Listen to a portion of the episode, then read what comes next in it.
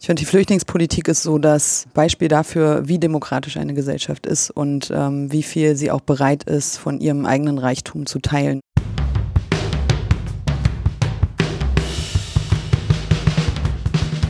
Uns geht's ums Ganze. Uns geht's ums Ganze. Der Podcast der Grünen Bundestagsfraktion. Hallo und herzlich willkommen zu unserem Podcast. Wir sprechen hier regelmäßig über Themen wie Klimaschutz, Feminismus, Wirtschaft, Arbeit oder sozialen Zusammenhalt, aber auch über ganz konkrete Anträge, parlamentarische Initiativen oder Gesetzentwürfe, die uns Grüne im Bundestag bewegen.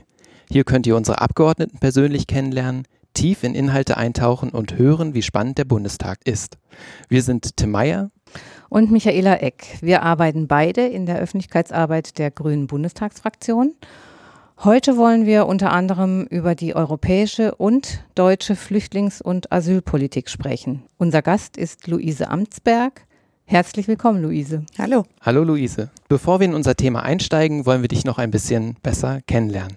Du bist 1984 in Greifswald geboren, in Ostberlin aufgewachsen, hast Islamwissenschaft, Politikwissenschaft und evangelische Theologie studiert, hast einen fünf Jahre alten Sohn, bist verheiratet und lebst heute in Berlin und Kiel. Seit 2013 bist du Mitglied des Deutschen Bundestages und Sprecherin für Flüchtlingspolitik in der Grünen Bundestagsfraktion.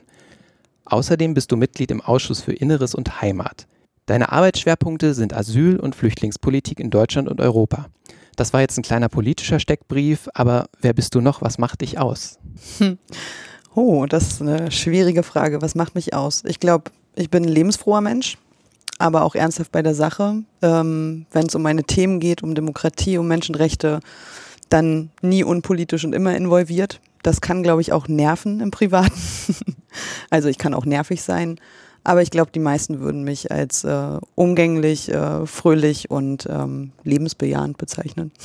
Schaltest du dann nie ab? Meinst du sowas damit? Ja, schon. Also das ist natürlich eine Problematik, wenn man mit, mit Herz bei der Sache ist. Ähm, dann hat äh, so ein Thema eigentlich nie Pause.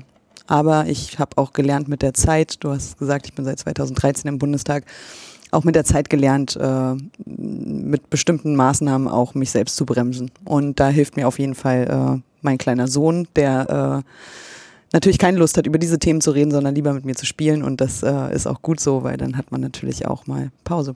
In einem Interview hast du mal gesagt, dass du dir von Frauen mehr Mut wünschst sich in die erste Reihe zu stellen, denn die Hälfte der Macht äh, bekomme nur, wer sie sich holt. Fällt dir das leicht? Äh, nein, leicht und das glaube ich, hoffe ich, habe ich zumindest nicht damit suggeriert, dass es ein leichter Schritt ist, sondern dass wir diese Pionierinnen brauchen, ähm, äh, um zu motivieren äh, und Menschen irgendwie, vor allen Dingen Frauen, äh, für Politik zu begeistern und auch deutlich zu machen, bei uns Grünen gibt es diesen Platz und es gibt äh, diesen Raum, äh, sich auszuprobieren, aber eben auch ganz nach vorne zu gehen. Das ist ja viel, in vielen anderen Parteien nicht so. Ähm, ich selber habe für mich die Frage beantwortet ähm, und das ist auch okay. Ja, also ich motiviere zwar Frauen, hoffe auch, dass ich äh, für manche auch eine Inspiration, Inspiration sein kann. Aber für mich ähm, ist ganz klar, ich bin Fachpolitikerin, ich bin dem voll verschrieben. Ich mache das sehr, sehr gerne. Ich bin wahnsinnig gerne Abgeordnete, weil ich glaube, dass das, was wir hier machen, ähm, wesentlich ist, um Demokratie zu erhalten, ja, und mit Leben zu füllen. Und das ist so ein bisschen mein Lebensthema. Insofern äh, bin ich glücklich da, wo ich bin. Ich ähm, strebe nicht nach Fraktionsvorsitz oder Kanzlerin. Wird man ganz häufig gefragt von Schülerinnen, wann können wir sie denn als Kanzlerin wählen? Dann habe ich gesagt, hoffentlich nie, weil äh, das tatsächlich, ne, aber ich finde, es ist eben auch wichtig und äh, erste Reihe, was ist das eigentlich, ja? Also ähm, in der Fachpolitik zu Hause zu sein und äh, eine, eine wichtige Stimme in der deutschen Flüchtlingspolitik zu sein, ist für mich auf jeden Fall mehr, als ich mir damals habe erträumen lassen. Insofern. Du hast ja auch gerade äh, schon von deinem Sohn noch gesprochen, dass der dich auch erdet. Aber ist das nicht auch so ein Hinderungsgrund eigentlich? Äh, funktioniert das dann überhaupt, sich in die erste Reihe zu stellen, wenn man dann eigentlich auch eine Familie haben möchte und mit der Zeit verbringen möchte? Also ich glaube, es beweisen ja genug Menschen, dass es äh, geht, gehen muss, ja, mm, aber natürlich nie ohne Abstriche und das muss man einfach ganz ehrlich auch sagen. Äh, es gibt immer wieder Momente, wo man Entscheidungen treffen muss, Prioritäten setzen muss und sich entscheiden muss, ist es jetzt auch äh, in Ordnung zu sagen, Familie geht vor. Ähm, und man muss auch manchmal die Entscheidung treffen, dass Familie eben nicht vorgeht. So. Das sind immer Prozesse, manchmal schmerzhaft, manchmal sind sie auch völlig klar für einen selbst. Ähm, aber ich glaube, dass Karriere machen und Familie sich nicht ausschließt, wenn man in einem stabilen Umfeld lebt äh, und mit sich selber vor allen Dingen im Reinen ist. Du wolltest ja da auch was verändern mit äh, Kolleginnen hier im Bundestag zusammen, ähm, Vereinbarkeit von Familien- und Abgeordnetenleben. Was habt ihr denn da schon zusammen erreicht? Hm. Also den, die Blumen müssen vor allen Dingen zu meiner Fraktionskollegin Franziska Brandner gehen, weil die wirklich äh, wahnsinnig aktiv war in dem Punkt. Äh, und ich habe damit unterstützt, so gut ich konnte. Aber es ging erstmal vor allen Dingen so um infrastrukturelle Sachen, ja, also ein Wickelraum, ein Stillraum, äh, ein Spielraum, also irgendwie eine Infrastruktur, die möglich macht, dass man bei so langen Arbeitstagen eben auch mal das Kind mitbringen kann, ohne dass es irgendwo in eine Ecke gesetzt wird und man keinen Raum, sondern dass es auch irgendwie vernünftig und auch äh, lebenswert ist sozusagen. Wo wir immer noch Defizite haben, ist äh, bei der Gesamtstruktur des Abgeordnetenalltages lange Arbeitszeiten, späte Abstimmungen, früh los morgens. Äh, alles nicht sozusagen passend zur Familie und natürlich das Pendlerleben. Ne? Wir pendeln zwischen Wahlkreis und Berlin in einer hohen Taktung hin und her. Und äh, das heißt halt, egal wo die Familie ist, man ist immer irgendwie getrennt von ihr. Und das ist natürlich etwas, was man wissen muss, wenn man äh, diesen, diesen Job macht, äh, sich für ein Mandat bewirbt dass das damit einhergeht und äh, das ist häufig äh, sehr, sehr emotional einfach sehr beanspruchend so. Da glaube ich, kann man eigentlich nur gegensteuern, indem man auch äh, bei der Bevölkerung, bei den Menschen, die uns wählen, ja, klar macht, äh, so ist es. Äh, ein bisschen Toleranz sozusagen gegenüber Menschen mit Familien, vor allen Dingen Kleinkindern, ähm, muss einfach da sein. Und eine Abgeordnete mit einem fünfjährigen Kind gestaltet ihren Alltag einfach anders als jemand, der die Kinder aus dem Haus hat. So, und jetzt kann man sagen, der ist dann häufiger auf dem Schnittchenempfang abends, deshalb wähle ich ihn. Das wäre unfair, ja. So, wir müssen schon die Lebensrealitäten, die unterschiedlichen, die auch mit dem Alter zu tun haben und mit der Geschlechtersituation und so weiter, da müssen wir schon ein bisschen genauer hingucken und für mehr Toleranz auch werben. Gehen wir jetzt mal auf unser Themenblock ähm, zur Flüchtlingspolitik. An der Grenze erschossen, im Meer ertrunken und wer überlebt, dem gewähren wir ein Leben in Slums so behandelt die Europäische Union ihre Schutzsuchenden und so hat das neulich die Kampagnenplattform We Move Europe in einem Aufruf zusammengefasst. Warum machst du Flüchtlingspolitik? Oh ja, die Geschichte ist eigentlich lang. Also die fängt vor allen Dingen bei mir in der eigenen Familie an. Ähm, ich finde, die Flüchtlingspolitik ist so das ähm, Paradebeispiel ähm, oder ja, Beispiel dafür, wie demokratisch eine Gesellschaft ist und ähm, wie viel sie auch bereit ist, von ihrem eigenen Reichtum zu teilen. Und ich komme aus einer ähm, ostdeutschen Familie. Ich bin in Ostdeutschland auch noch in der ehemaligen DDR geboren, 1984. Habe die gesagt, ähm, meine Eltern haben den größten Teil ihres Lebens in der DDR verbracht, in einem Land ohne Freiheitsrechte, ohne Bürgerrechte. Und mein Papa hat sein Leben lang dafür gekämpft, ähm, dass das irgendwann ein Ende hat. Und mit diesem Gedanken bin ich groß geworden und äh, habe immer es als unfassbares Privileg und Glück der Zeit empfunden, dass ich das nicht mehr so erleben musste. Bis zu dem Zeitpunkt, dass ich in Kiel, als ich studiert habe, ähm, wirklich ähm, eine Reihe echt harter Abschiebungen miterlebt habe, mehr durch Zufall ähm, die mir gezeigt haben, es ist nicht so, dass wir hier alle die gleichen Rechte haben. Es gibt ähm, gewissermaßen ein Zweiklassensystem in der Gesetzgebung, wenn es um das Thema Geflüchtete geht. Und das fand ich unfair und dann bin ich zu den Grünen gegangen und habe gesagt, das ändern wir jetzt. Es wurde jetzt viel über das abgebrannte Flüchtlingslager in Moria auf der griechischen Insel Lesbos berichtet. Tausende von Flüchtlingen sind dort immer noch obdachlos, kampieren unter menschenunwürdigen Bedingungen, unter freiem Himmel, ohne Wasser, Lebensmittel oder Toiletten. Das äh, Ausweichlager ist ja irgendwie auf dem Truppenübungsplatz, wo immer noch Munition rumliegt. Ähm, und da soll es jetzt auch schon wieder gebrannt haben. Also ganz schrecklich alles. Und die Menschen warten da ohne Hoffnung auf ein Asylverfahren um dann eventuell in eines der EU-Länder einreisen zu können. Jetzt kam nochmal die Nachricht, oder es wird ja diskutiert, Deutschland will 150 unbegleitete Minderjährige aufnehmen. Die ersten 50 sollen offenbar in wenigen Tagen einreisen. Bei jeder anderen Katastrophe wäre es selbstverständlich gewesen, dass die Länder sofort helfen und schnell und umfassend alles tun, um die Menschen in Not zu unterstützen. Warum ist das bei einer Katastrophe wie in Moria, die zigtausend von Geflüchteten betrifft, in Europa nicht möglich? Ja, das ist die Gretchenfrage, ja. Ich glaube, wir haben nach 2015 uns äh, so auseinander dividiert über diese Frage, dass ähm, man jetzt ähm, immer das Gefühl hat, es muss erstmal die große Frage beantwortet werden. Also wir müssen das Grundsätzliche klären, bevor wir in einer Situation wie dieser helfen. Das ist natürlich eine Ablenkungstaktik, das ist überhaupt keine Frage.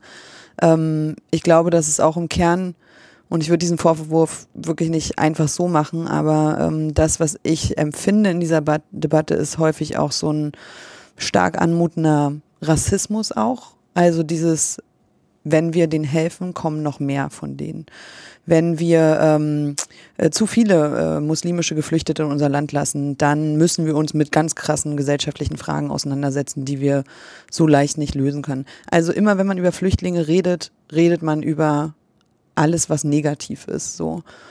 Und ähm, ich habe da lange gebraucht, hinzukommen zu dem Punkt zu sagen, es ist einfach im Kern eine rassistische Debatte, denn wir haben eine Gesetzgebung, die klar sagt, Menschen in Not, die in der Europäischen Union ankommen, müssen in ein Asylverfahren kommen. In Griechenland können sie das nicht, weil das System überfordert ist. Also ist die logische Konsequenz zu sagen, sie müssen eben in anderen Staaten Aufnahme finden und ein Asylverfahren durchführen können.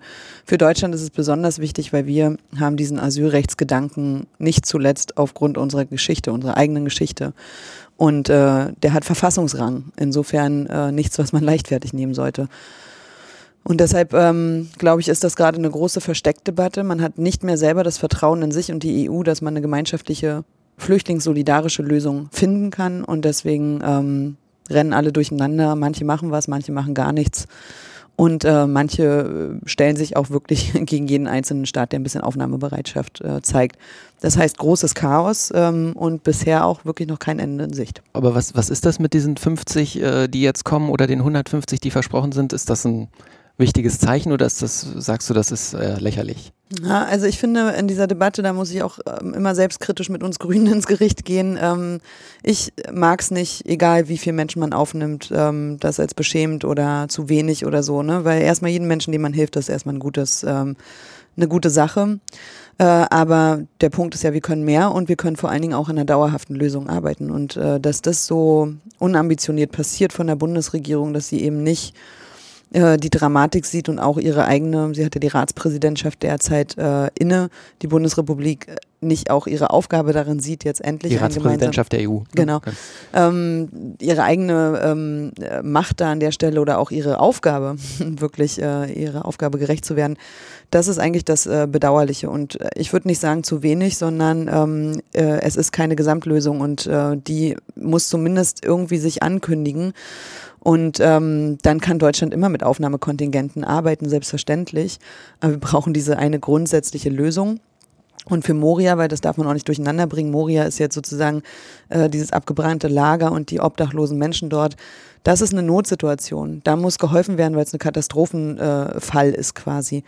Und äh, da hätte ich mir gewünscht, dass die europäischen Staaten natürlich äh, große Kontingente anbieten, dass jeder da auch mitmacht, ähm, um die Menschen herauszuholen. Äh, und gleichzeitig finden eben Verhandlungen statt, wo jetzt gerade über die große Lösung geredet wird. Aber man muss es trennen voneinander. Bei dem Katastrophenfall mit Kontingenten arbeiten finde ich richtig, aber bei der grundsätzlichen Lösung, da finde ich es nicht richtig. Mhm. Ja, ich würde jetzt nochmal vorschlagen, vielleicht können wir mal beschreiben, wie ist der Weg für Menschen, die in der Europäischen Union Schutz suchen und auf Asyl hoffen. Also zum Beispiel eine Familie flieht, ist auf der Flucht vor Krieg und Verfolgung und Vertreibung und ist bis an die europäische Außengrenze gekommen und mit einem Boot über das Mittelmeer auf einer griechischen Insel gelandet und haben ein Land der Europäischen Union betreten. Wie geht es jetzt weiter für diese Menschen, für diese Familie zum Beispiel? Also nach jetzigen bestehenden Systemen, das sogenannte Dublin-System, ähm, heißt das, dass Griechenland zuständig ist für die Durchführung des Asylverfahrens und die dauerhafte Aufnahme. Griechenland ist aber nicht in der Lage, das für die gesamten in der EU ankommenden Flüchtlinge gemeinsam mit Italien oder so zu machen.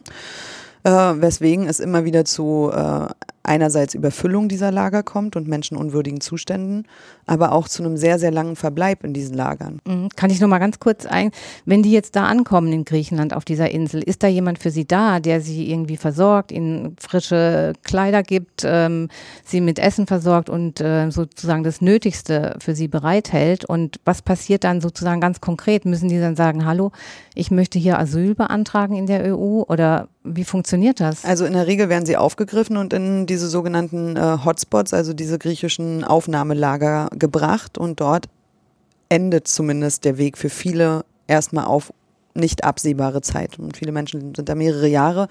Natürlich werden sie notdürftig versorgt, aber gerade schon bei der medizinischen Versorgung. Wir haben hochschwangere Frauen, wir haben unbegleitete minderjährige Geflüchtete, wir haben querschnittsgelähmte Menschen, sehr alte Menschen, traumatisierte Menschen. Äh, ist so eine Lagersituation äh, erstens nicht ähm, gerecht sozusagen. Zweitens ähm, ist die medizinische Versorgung so miserabel und auch die hygienischen Umstände, dass man sich A nicht vor dem Coronavirus schützen kann und auch keine ausreichende medizinische Versorgung erhält dass man in großen Schlangen an der Essensausgabe stehen kann und sicher irgendwann auch was zu essen bekommt. Das mildert das ganze Leid nicht, sondern ähm, man weiß einfach, die Leute sind da denn und äh, kommen erstmal nicht weg. Es gibt kaum Rechtsberatung. NGOs sind eigentlich die einzigen, die es schaffen, ein bisschen Würde und Humanität noch reinzubringen.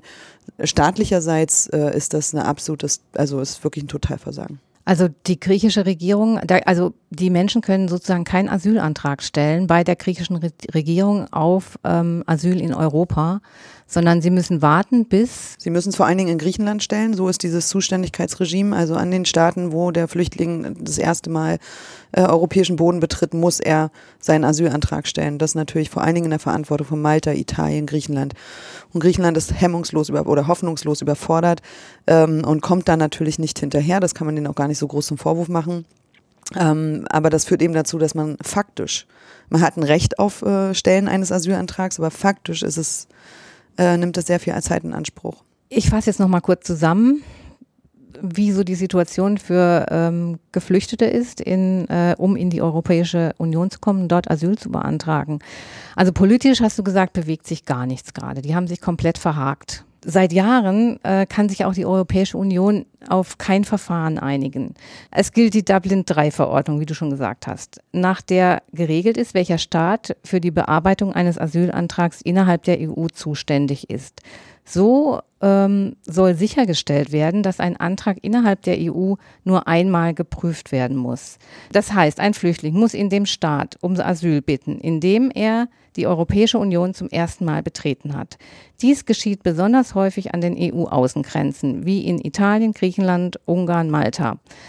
Tun Geflüchtete dies jetzt nicht und stellen den Antrag beispielsweise in Deutschland, können sie in das Land, über das sie in die EU eingereist sind, zurückgeschickt werden, auch zwangsweise. Aber es gilt immer noch, in Deutschland hat jeder Asylsuchende das Recht auf ein Asylverfahren, in dem die individuellen Fluchtgründe sorgfältig geprüft werden. Das ist im Grundgesetz, du schon gesagt hast, verankert bei uns. Jetzt hat Mitte September die Grüne Bundestagsfraktion einen Antrag in den Bundestag eingebracht, der nach dem Brand von Moria von der Bundesregierung eine schnelle Nothilfe und einen menschenrechtsbasierten Neustart der europäischen Flüchtlingspolitik einfordert. Insgesamt sind das 18 Punkte, zu denen die Bundesregierung aufgefordert wird. Was schlägt da die Grüne Bundestagsfraktion vor und vielleicht ganz kurz nur die wichtigsten Punkte? Ja, sehr gerne. Das ähm, ist eigentlich ein Konzept, das wir schon seit 2015 haben und wir haben es natürlich angepasst, weil sich ein paar Sachen natürlich auch verändert haben. Aber äh, im Kern sage ich das immer ganz gerne, weil es einfach auch zeigt, ähm, die letzten fünf Jahre, wie wenig passiert ist, ja. Und wie wenig wir die Zeit genutzt haben, wirklich zu einem einer echten gemeinsamen europäischen Asylpolitik zu kommen. Denn es reicht ja nicht, wenn die Bundesregierung sagt, wir wollen eine gemeinsame europäische Lösung, dann nehmen wir auch auf, äh, wenn sie aber nichts dafür tut. Und ähm, das werfe ich ihr vor, weil sie tatsächlich selber auch ähm, viele europäische Vereinbarungen im Vorfeld schon gebrochen hat oder nicht voll eingehalten hat.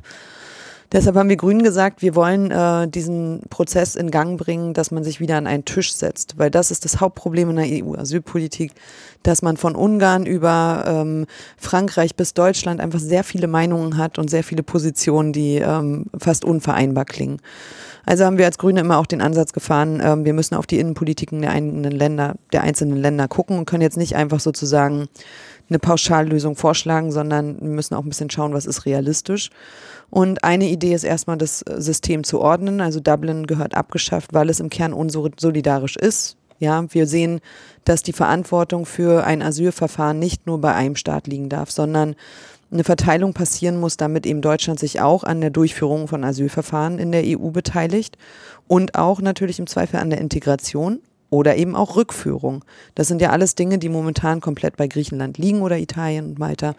Und äh, das wollen wir ändern und überwinden. Insofern haben wir gesagt, es wird natürlich notwendig sein, dass auf den griechischen Inseln nach wie vor ähm, Ankunftszentren sind aber die Verweildauer muss super kurz sein. Es müssen die Menschen kurz medizinisch betreut werden. Es kann eine Sicherheitsüberprüfung stattfinden, eine erste Registrierung, Identitätsfeststellung. Und dann wollen wir, dass Geflüchtete ähm, auch sagen können, wo sie hinwollen, damit man das mit berücksichtigen kann. Ähm, wenn zum Beispiel jemand in einem äh, EU-Staat schon mal gelebt hat oder da Familie hat, ist es natürlich integrationspolitisch schlau, ihn dann auch da hinzuschicken. Und ähm, dann soll die Verteilung stattfinden und die Asylverfahren tatsächlich in den jeweiligen Mitgliedstaaten. Was sich die Bundesregierung vorstellt, ist was anderes. Die sagt, wir wollen Außengrenzverfahren und nur wirklich die nehmen, die dauerhaft bleiben. Aber das soll alles in Griechenland passieren. Das ist natürlich auch der Grund dafür, warum diese Lager da so überfüllt sind und so menschenunwürdig. So, das wollen wir mit dem ganzen System wollen wir brechen und wir wollen, dass Kommunen und auch Länder, Bundesländer, die bereit sind zur Aufnahme von der EU auch unterstützt werden, weil wir glauben einfach als Grüne daran, dass wir nicht nur aus Nationalstaaten bestehen, sondern vor allen Dingen auch aus Regionen, also Europa der Regionen, ähm, dass es eben auch in Ungarn und auch in Polen Kommunen gibt, die ganz anders auf diese ganze Sache gucken, eine ganz andere Verantwortung empfinden als ihre nationalen Regierungen. Das heißt, wir wollen auch die Kommunen und die Regionen in Europa stärken und motivieren, Geflüchtete aufzunehmen. Ähm, das ist so ein sehr, sehr grüner Ansatz, aber von dem wir in Deutschland, glaube ich, jetzt auch gute Erfahrungen gemacht haben. Hier haben sich ja sehr viele Kommunen auch bereit erklärt aufzunehmen und das wollen wir stärken. Jetzt hat ähm, vor ein paar Tagen die Kommissionspräsidentin Ursula von der Leyen einen Vorschlag vorgelegt für eine Reform der, des europäischen Asylrechts. Was ist da geplant? Dreht sich das jetzt zum Besseren? Also ich würde sagen in der Gesamtschau nein, leider so, ähm, weil das ist jetzt sozusagen eine historische Chance, ähm, äh, das auch anzugehen, das Thema. Und ähm, auch da erleben wir, dass sich von, also erstens, Dublin wird nicht abgeschafft, die Zuständigkeit bleibt tatsächlich weiter an den Außengrenzen, was äh, wirklich verrückt ist, weil keine Lösung kann dauerhaft tragen, die das äh, äh so weiter manifestiert. Ähm, es soll Außengrenzverfahren geben, also Menschen, die zum Beispiel aus der Türkei nach diesem Europa, das von der Leyen da beschreibt, ist das nämlich äh, ein sicherer Drittstaat, die Türkei, weil es für uns opportun ist sozusagen und bequem, wenn wir die Türkei nicht auch noch als zusätzliches Problem mit reinrechnen müssen. Ja, ist es jetzt äh, ein sicheres, ein sicherer Drittstaat. Äh, das heißt, die Menschen, die aus der Türkei kommen, scheitern schon an einer sogenannten Zulässigkeit ihres Asylantrages. Das wird dann sozusagen abgelehnt äh, und es finden Rückführungen statt. Das andere ist, äh, dass es ähm, sowas wie die sicheren Herkunftsländer, die wir auch in Deutschland diskutiert haben, hat die Bundesregierung wirklich vermocht, auf europäische Ebene zu exportieren, dieses Konzept. Also alle Menschen, die aus Ländern kommen, die weniger als 20 Prozent Anerkennungsquote haben am Ende, ähm, kommen in ein Schnellverfahren, was in meinen Augen verfassungsrechtlich fragwürdig ist, äh, und äh, werden ziemlich sicher ähm, aufgrund so einer eingeschränkten Anhörung ihres Asylbegehrens äh, in einer Ablehnung münden. Und die restlichen, bei denen ist es so, dass ähm, Griechenland dafür weiter zuständig ist, es sei denn, Griechenland ruft den Notstand aus oder bittet um Hilfe, dann können die EU-Mitgliedstaaten auf freiwilliger Basis aufnehmen. Und Gerade dieses Prinzip der Freiwilligkeit haben wir ja in der Vergangenheit gesehen, hat überhaupt nicht funktioniert. Und dass Griechenland den Notstand ausruft, wenn ich jetzt auf die letzten Monate gucke, wie diese Lager ausgestaltet waren, dann frage ich mich, was ist für Griechenland eigentlich dieser Notstand? Weil ich hätte den als griechische Regierung mindestens schon 60 Mal ausgerufen. Ja. Hm, also immer noch abschotten, abschrecken, abschieben. Ja, der Grundmechanismus wird nicht verändert, das ist das Problem. Wir müssen weg von Freiwilligkeit hin zu Verbindlichkeit, sonst wird es nicht dauerhaft tragen. Also ähm, gut, die Reform ist jetzt noch im Prozess und äh, muss von den EU-Mitgliedstaaten angenommen werden und vom Europäischen Parlament abgestimmt werden. Aber sie schreibt eine europäische Flüchtlings- und Migrationspolitik auf Jahre fest. Ähm, siehst du da für die grüne Bundestagsfraktion noch einen Gestaltungsspielraum? Das ist eine sehr, sehr wichtige Frage, weil sie natürlich auch ein bisschen mit dem äh, verbunden ist, was uns die nächsten Jahre hier blühen kann. Und da finde ich, muss man auch offen drüber reden. Es werden jetzt Dinge entschieden, die natürlich in einem Jahr nicht einfach so wieder aufkündbar und änderbar sind, weil es sind europäische Verhandlungen und da ist Deutschland ja nur ein Akteur, einer von vielen. Und ähm, ich habe große Hoffnung in die in das Europaparlament, wirklich die Hoffnung, dass, weil es wirklich parteiübergreifend in alle Richtungen großer Unmut über dieser diesen Vorschlag ist, dass man sich da in irgendeine Richtung verständigt, die ähm, also an einem anderen Zustand arbeitet, die das nochmal verändert. Aber für uns ist es natürlich so als Grüne, wenn das manifestiert wird ähm, und äh, wir brauchen wir kein Geheimnis draus machen, wir ähm, wollen ja eine Regierungsbeteiligung, weil wir auch glauben, dass wir in dem gerade innenpolitischen Feldern einen großen Unterschied auch machen können äh, in Regierungsverantwortung. Muss man trotzdem sagen, ja. Also es kann eine Situation entstehen, dass das alles äh, durchgestimmt wird und dass das auch ganz krasse Rückschlüsse oder Auswirkungen hat auf die nationale Asylgesetzgebung. Denn wenn europäisch ähm, Verordnungen erlassen werden oder beschlossen werden, dann sind die ja bindend für uns als Mitgliedstaat. Das heißt, ähm, im allerschlimmsten Fall können wir wirklich auf viele Jahre mit weiteren Restrik Restriktionen in Deutschland rechnen, die wir dann vielleicht in der Regierungsverantwortung auch gar nicht mehr eingefangen kriegen. Deshalb ist das jetzt wirklich wichtig, was hier passiert die nächsten Monate. Das heißt, ähm, dass äh, wir oder dass du jetzt auch verstärkt dich ans Europäische Parlament wendest, verstärkt die Bundesregierung unter Druck setzt, ähm, sich da zu bewegen? Oder bleibt noch mehr? Strategisch würde ich sagen, ist es momentan vor allen Dingen die SPD, weil die CDU, das muss man ja auch einmal mal deutlich sagen, äh, die CDU also dass dieser Vorschlag von von der Leyen so kommt, ist ja kein Zufall. Die äh, Unionsfraktionen hier im Deutschen Bundestag haben das mitverhandelt. Ja, die haben das jetzt nicht auch so wie ich das erste Mal gelesen, sondern sie haben es geschrieben. Und ähm, deshalb glaube ich, ist es wichtig, den Koalitionspartner hier ähm, wirklich zur Stellungnahme aufzufordern. Ähm, ich finde, es ist ein sehr guter Moment. Die SPD hat große Bauchschmerzen immer gehabt mit der Asylpolitik der Union. Und äh, auch wenn wir sie als Opposition immer kritisiert haben, weiß ich, dass äh, da eine große Nähe zu unseren Programmatiken ist. So. Deshalb wünsche ich mir natürlich, dass die SPD jetzt wirklich mal überlegt, ob es an der Zeit ist, äh, an einem Punkt wirklich auch mal ein Exempel zu statuieren und ihre eigene Flüchtlingspolitik mal deutlich zu machen. Ähm, darüber hinaus ist natürlich die europäische Ebene extrem wichtig. Also, äh, weil da zeigt sich sozusagen, zeigen sich ja auch andere Bündnisse, nicht nur entlang von Parteilinien in Deutschland, sondern eben übergreifend. Und ich finde es dann schon interessant, dass auch die konservative EVP-Fraktion im äh, EP eine andere Haltung hat und dieses Paket nicht als gut befindet. Ja, da sehe ich noch Chancen, aber ja, wer weiß, wer sich durchsetzt. Du hast jetzt ganz viel dazu erzählt, ähm, wie frustrierend das wahrscheinlich auch ist, in diesem Politikfeld zu arbeiten. Und du warst ja auch äh, schon viel auf Reisen und hast Flüchtlingslager besucht. Wie erträgst du das überhaupt emotional, dich mit diesem Thema auseinanderzusetzen? Ja, ich glaube, da sind wir wieder beim Anfang. Stabiles Umfeld. Also es gelingt nicht immer gut, muss ich sagen. Also ähm, äh, ich glaube, eine Zeit lang äh, kann man das irgendwie so als Mensch äh, wegstecken. Man leidet darunter, man äh, befasst sich viel damit, man hat gute und man hat schlechte Tage. Aber ich habe jetzt auch gerade so in den letzten anderthalb Jahren gemerkt, ähm, dass es manchmal tatsächlich auch notwendig ist, das äh, auch professionell begleiten zu lassen, weil äh, wie das so bei jedem Menschen so ist, man rückt ja auch sein eigenes Leben und auch das Glück, das man hat, ja, irgendwie auch in Verhältnis. Und ich habe schon gemerkt, so auch gerade mit äh, der Geburt meines Sohnes, dass ich diese Ungerechtigkeit, äh, die einfach da ist für viele Menschen qua Geburt, ja, dass die eigentlich schwer auszuhalten ist, ja. Und wenn man nicht in so einen Strudel kommen möchte, dass man das eigene Leben hinterfragt oder ähm, ja, es nicht wirklich genießen kann, ja, äh, weil man einfach nur ähm, mit mit diesen Ungerechtigkeiten zu tun hat, dann ist auf jeden Fall ein Moment, an dem man äh, sich da auch beraten lassen muss. Ich äh, gehe damit auch offen um, ich äh, tue das mittlerweile. Ähm, aber es hat eben viele Jahre auch äh, ohne funktioniert. Ähm, ich glaube insgesamt, das gilt für alle Menschen, die in diesem Bereich arbeiten und nicht ganz äh, stumpf und taub sind.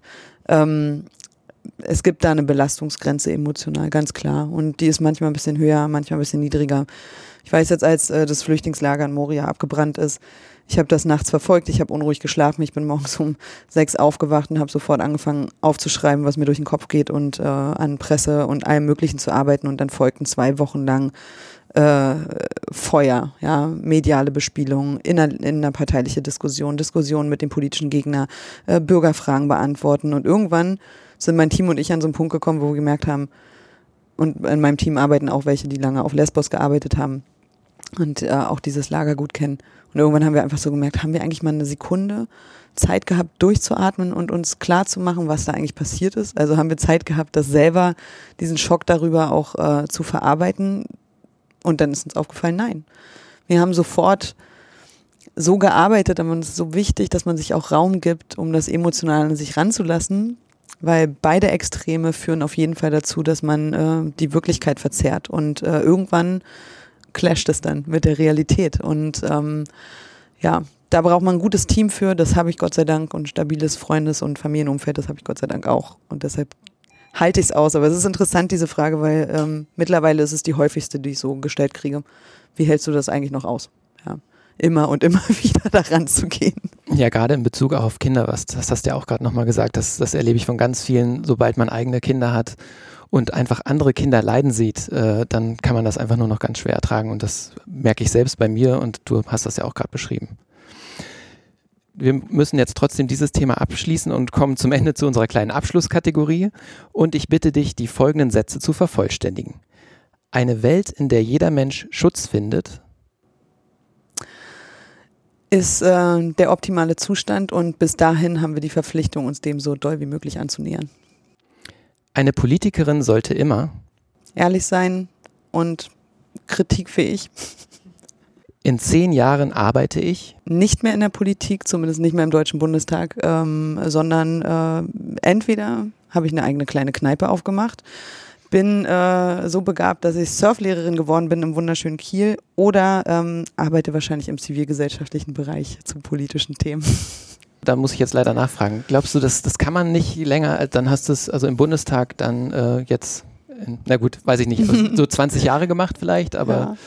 Nee, ich, ähm, also ich habe jetzt gerade neulich gesehen, dass Schäuble Abgeordneter zwölf Jahre vor meiner Geburt wurde. Äh, und da habe ich auch nochmal wieder drüber nachgedacht. Ich glaube, es ist einfach wichtig, ähm, also äh, was mir häufig vorgeworfen wird, ist natürlich, äh, ich war viel zu jung, als ich in die Politik gekommen bin, habe nie in der freien Wirtschaft gearbeitet, bla bla bla. Stimmt übrigens alles nicht, aber ähm, ich bin mit 24 Abgeordnete geworden und äh, bin jetzt, werde jetzt 36 ich mache das zehn Jahre und ich mache es sehr, sehr gerne, aber ich glaube, dass es äh, ähm, irgendwann so einen Moment gibt, da hat man dann nicht mehr die Wahl, sich nochmal neu zu definieren. Und mein Gefühl ist, dass ich das gut noch ein paar Jahre machen kann, aber dann ist es auch Zeit, sozusagen nochmal im Leben zu gucken, ob es äh, nochmal eine andere Richtung gibt oder nimmt. Weil eins kann ich auf jeden Fall sagen, ich möchte nicht mein Leben lang zittern müssen, ob ich es über die nächste Wahlperiode schaffe. Das ist, glaube ich, auch nicht gesund und ähm, ich habe den Grünen wahnsinnig viel zu verdanken, äh, vor allen Dingen auch meinen Schleswig-Holsteinerinnen und Schleswig-Holsteinern, die mir so früh die Möglichkeit gegeben haben und immer wieder auch die Möglichkeit gegeben haben, dieses Mandat zu machen. Aber irgendwann muss da auch der Wechsel äh, sein. Das halte ich für so sehr natürlichen quasi Prozess in der, äh, in der politischen Menschheitsgeschichte, dass es Rotation. Wechsel gibt. Ja, nicht so festgelegt, weil es hängt ja auch immer von der einzelnen Person ab, wie viel will sie, wie viel kann sie, wie verändert sie sich auch im Mandat oder eher. Ähm, und ich glaube, es ist noch nicht Zeit zum Aufhören, aber es ist auf jeden Fall nicht äh, ein Leben im Mandat. Das kann ich auf jeden Fall sagen. Zwei Sätze habe ich noch. Als ich ein Kind bekommen habe, hat sich mein ganzes Leben auf den Kopf gestellt, neu sortiert, durchmischt und ist äh, so viel reicher geworden. Mein Europa ist bunt und demokratisch. Liebe Luise, herzlichen Dank für das Gespräch. Sehr gerne, vielen Dank. Ja, auch von mir. Herzlichen Dank, Luise. Dankeschön. Und wenn ihr weiterhin informiert bleiben wollt, was wir Grüne im Bundestag noch alles so machen, schaut auf unsere Webseite www.grüne-bundestag.de oder folgt uns in den sozialen Netzwerken auf Instagram, Twitter und Facebook. Tschüss und bleibt gesund. Tschüss.